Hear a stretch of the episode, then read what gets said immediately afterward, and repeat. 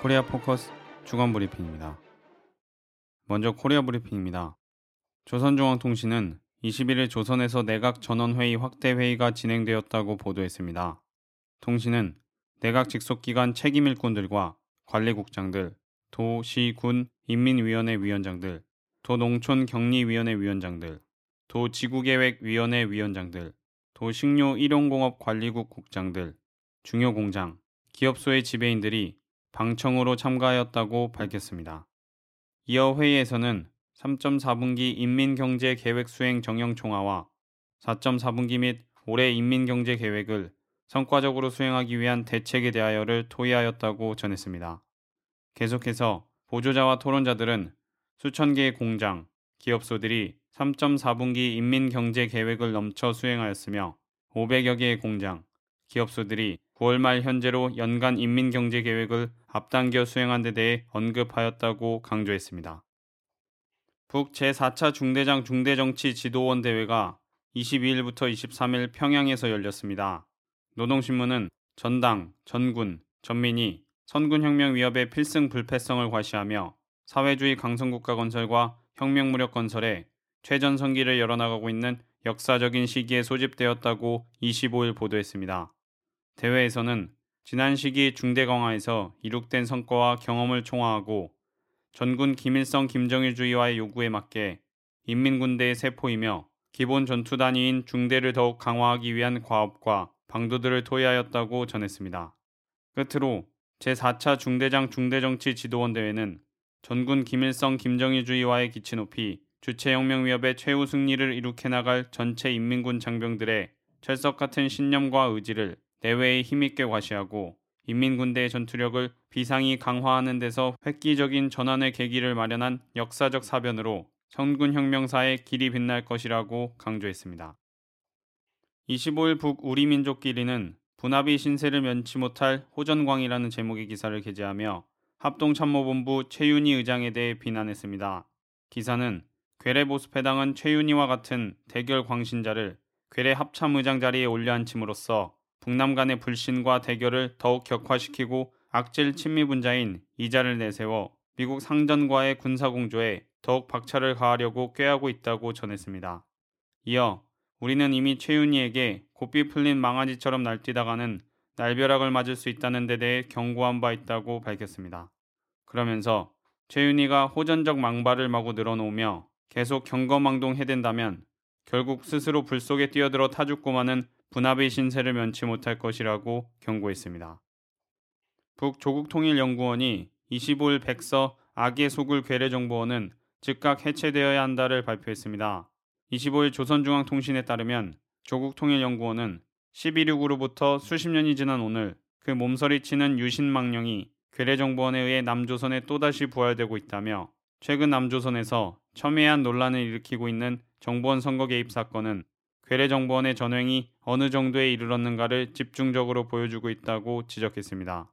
이어 파쇼 포갑 광란을 언급하며 괴뢰정보원은 자주 민주 통일을 지향하는 남조선 각계층에 대해 종북딱지를 붙여 가혹하게 탄압하고 있다고 밝혔습니다. 끝으로 모든 사실들은 괴뢰정보원이야말로 파쇼와 대결의 광란을 몰아오는 악의 소굴이며 그러한 악의 무리들을 그대로 두고서는 남조선 사회의 진정한 민주화도 북남 관계 개선도 실현할 수 없다는 것을 보여주고 있다고 경고했습니다. 이어서 남코리아 브리핑입니다. 21일 국회 법사위 국정감사에서 새누리당 의원들과 조영곤 서울중앙지검장은 정보원 대선 개입 의혹 특별수사팀장이었던 윤석열 여주지청장이 과욕으로 수사 절차를 무시했다고 집중 공격했습니다. 이에 윤지청장은 수사팀은 이런 상황에서는 즉각적인 강제 수사 외에는 그야말로 검사의 재량권이 없어지는 상황이라고 봤다면서 즉각적으로 강제 수사를 해 혐의를 규명하는 것이 검사의 의무가 아닌가 생각했다고 반박했습니다. 이어 최동욱 총장 퇴임 이후 대검에 보고하면 법무부로 자동적으로 넘어가 법무부 장관의 재가를 받아 일을 처리하는 식으로 문화가 넘어갔다면서 그렇게 되면 지난번 공직선거법 위반 여부 때와 마찬가지로 수사를 승인해주지 않을 것이라는 점이 자명해 보였다고 말했습니다. 또 윤지 청장은 이번 사건에 대해 선거사범 중 유례없는 중요한 중범죄라면서 어떤 불이익이라도 감수하고 수사를 일정한 단계까지는 가게 만들어야겠다고 생각했다고 강조했습니다. 한편 윤지 청장은 수사 초기부터 외압이 계속되어 왔다면서 수사 외압이 황교안 장관과 관련돼 있느냐는 의원 질문에 무관하지 않다고 인정했습니다. 박근혜 정부의 정교조 탄압 중단을 요구하는 학부모 시민선언 기자회견이 민주교육과 전교조 지키기 전국행동 주체로 22일 오전 11시 세종문화회관 앞에서 50여 명의 참가자들이 모인 가운데 열렸습니다. 참가자들은 1만 7,206명의 학부모 시민선언을 통해 노동압법 폐지 및 정교조 설립 취소 통보 철회, 특권학교 경쟁교육 제도를 전면 개편, 노동조합의 자주권을 인정하고 민주주의에 대한 탄압 중단을 요구한다고 주장했습니다. 평등교육 실현을 위한 전국 학부모회 박현숙 대표는 지금 박근혜 정부는 국제사회에서도 인정하지 않는 악법으로 정교조와 이 땅의 민주주의를 무릎 꿇이려 하고 있다면서 23일인 내일이 지나면 노동부는 법의 노조로 만들 것이고 교육부는 현재의 노조 전임자들의 복귀 명령을 내리는 탄압을 시작할 것이라고 말했습니다. 그러면서 노동 기본권조차 지키지 않는 노조 설립 취소 협박과 참교육을 지키려는 선생님들에 대한 탄압에 단언코 거부하며 교육의 공공성과 민주주의를 지키는 길에 같이 하겠다고 천명했습니다. 금속노조, 삼성지회, 삼성전자 서비스 지회 등은 24일 정오 서울 서초동 삼성전자 본관 앞에서 기자회견을 열고 삼성의 무노조 경영 노조 파괴 전략을 규탄했습니다. 금속노조 이현수 부위원장은 얼마 전 공대위 차원의 기자회견 자리에서 거대 자본 삼성과 이건희에게 전쟁을 선포했다면서 삼성이 처음엔 노조 파괴 문건을 인정하더니 이제는 아니라고 한다. 노동자 탄압도 초인류가 삼성이라고 비난했습니다. 이들은 요구사항으로 삼성그룹은 헌법 부정, 범죄 행위, 노조 파괴 전략 사죄하고 노동 기본권 보장하라. 직원 사찰 불법 체증, 개인정보 수집 등 노동자 인권 침해 중단하고 인권 보장하라. 헌법 위에 군림하고 노동자 인권을 짓밟는 범죄그룹 대표 이건희 회장을 구속하라. 삼성의 불법 고용 눈 감고 노조 파괴 범죄 행위 옹호하는 고용노동부 해체하라고 촉구했습니다. 10월 4주차 한국갤럽 여론조사에 따르면 박 대통령 직무 수행에 대해 53%가 긍정적, 34%가 부정적, 13%가 모름 무응답이라고 답했습니다. 9월 2주차 67%를 기록했던 지지율이 한 달여 만에 14%가 하락했습니다. 부정적인 평가 이유로 공약 실천 미흡 및 공약에 대한 입장 바뀜 27%, 국정원 대선 개입과 대화록 등 국정원 문제 10%, 인사 잘못함, 검증되지 않은 인사 등용 10%, 복지, 서민정책 미흡 9% 등이었습니다. 경향신문에 따르면 한국갤럽 측은 특히 국정원 대선 개입 문제는 추석 이후 5% 이하에 그쳤다가 최근 국가기관 전반으로 확대되면서 다시 상위에 올랐다고 밝혔습니다.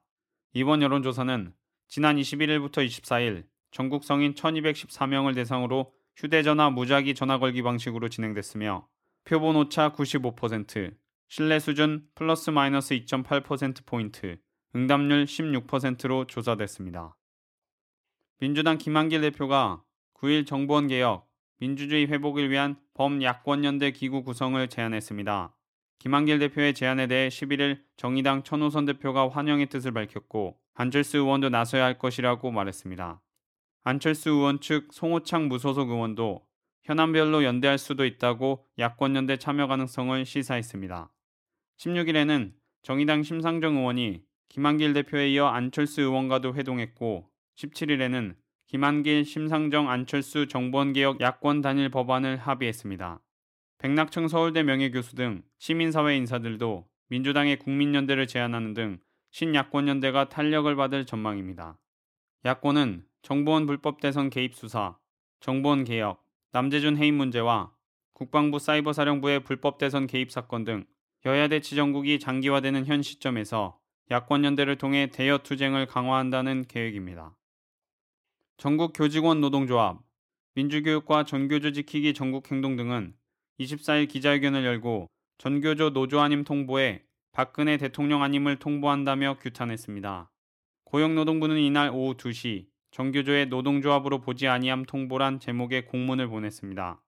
이들은 기자회견문을 통해 오늘은 교사의 인권을 유린한 날로 우리나라 교과서에 기록될 것이며 박근혜 정권은 노동 탄압 정권으로 세계 노동 운동사에 기록될 것이라면서 정규조 법의 노조화는 98년 노사정을 통한 사회적 합의에 대한 파기이며 국제적 약속 위반이자 단결권과 결사의 자유를 부정하는 헌법 유린 행위라고 맹 비난했습니다. 이들은 40여 명의 대규모 법률 지원단과 함께 법의 노조 통보 효력 정지 가처분 신청, 행정소송 진행, 유엔 인권위회에 진정서 제출 및 특별보고관 방문 요청, 헌법과 노동법 취지에 반하는 교원노조법 개정운동 매진, 박근혜 정권의 노조화해와 교육장학 음모의 총체적 투쟁으로 맞설 것을 밝혔습니다.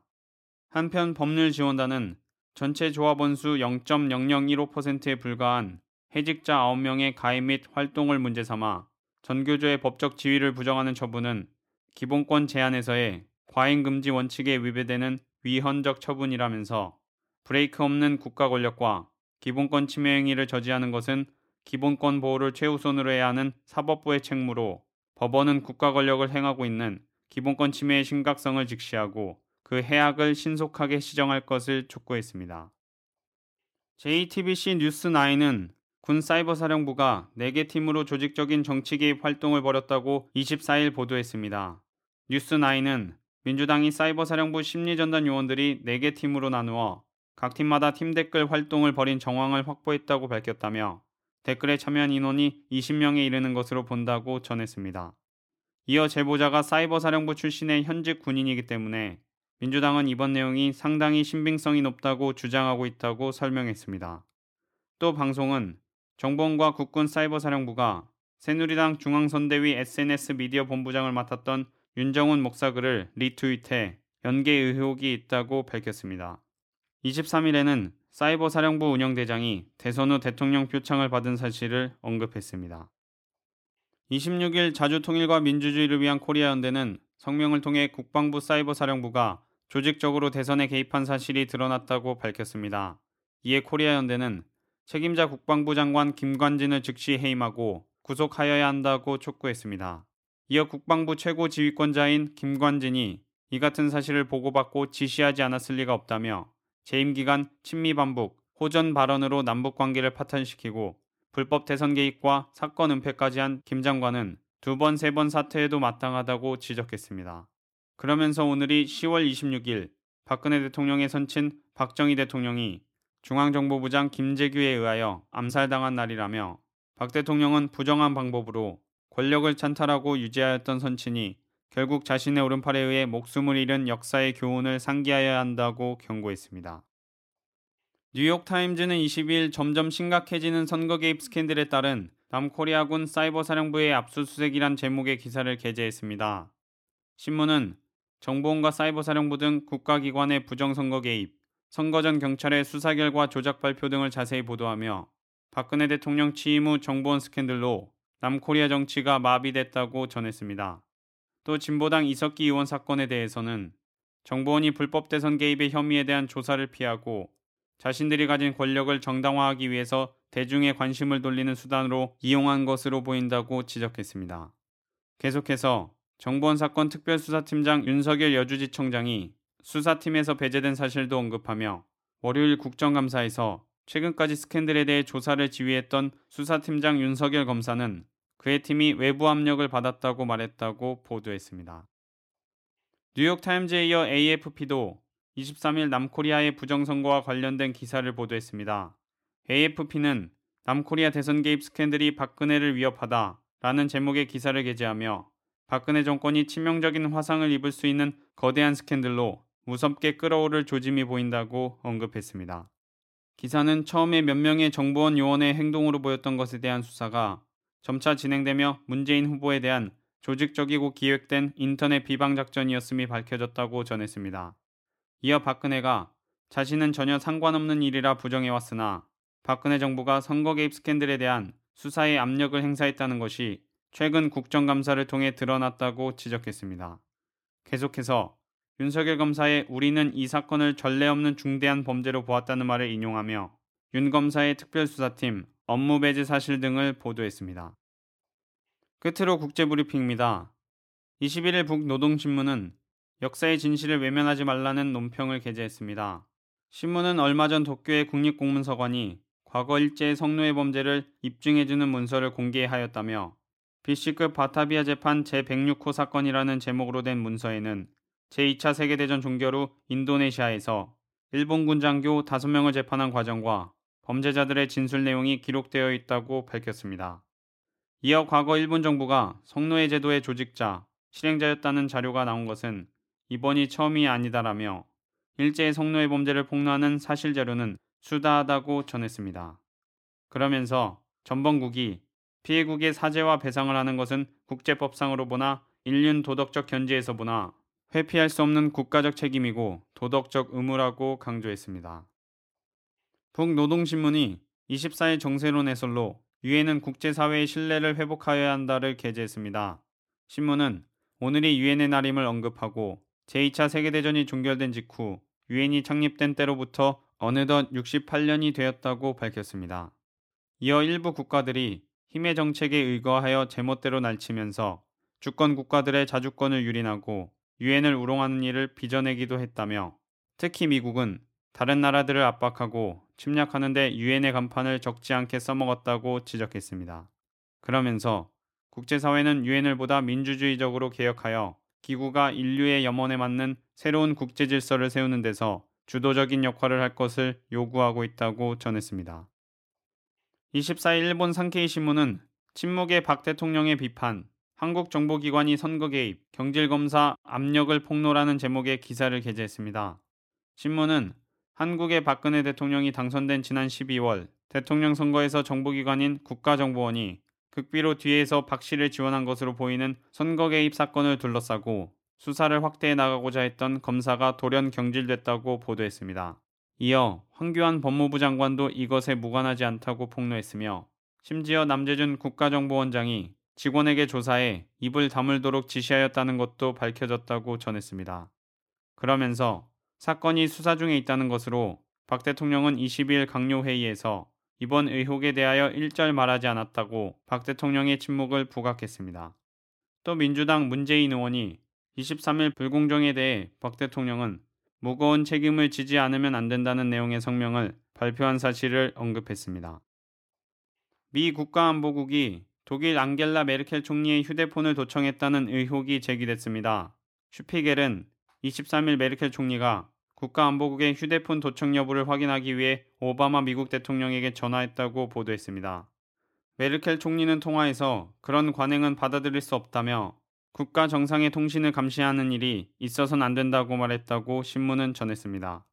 신문은 독일 정부가 도청 가능성을 묻는 자사의 질의서를 받고 조사를 벌이다 단서를 잡은 것으로 보인다고 보도했습니다. 한편 백악관 제이카니 대변인은 미국은 독일 총리의 통신을 감시하지 않으며 앞으로도 감시하지 않을 것이라고 밝혔습니다. 또 미국은 광범위한 안보 현안에서 긴밀히 공조하고 있는 독일과의 관계를 중요하게 여기고 있다고 피력했습니다. 코리아 포커스 주간 브리핑이었습니다.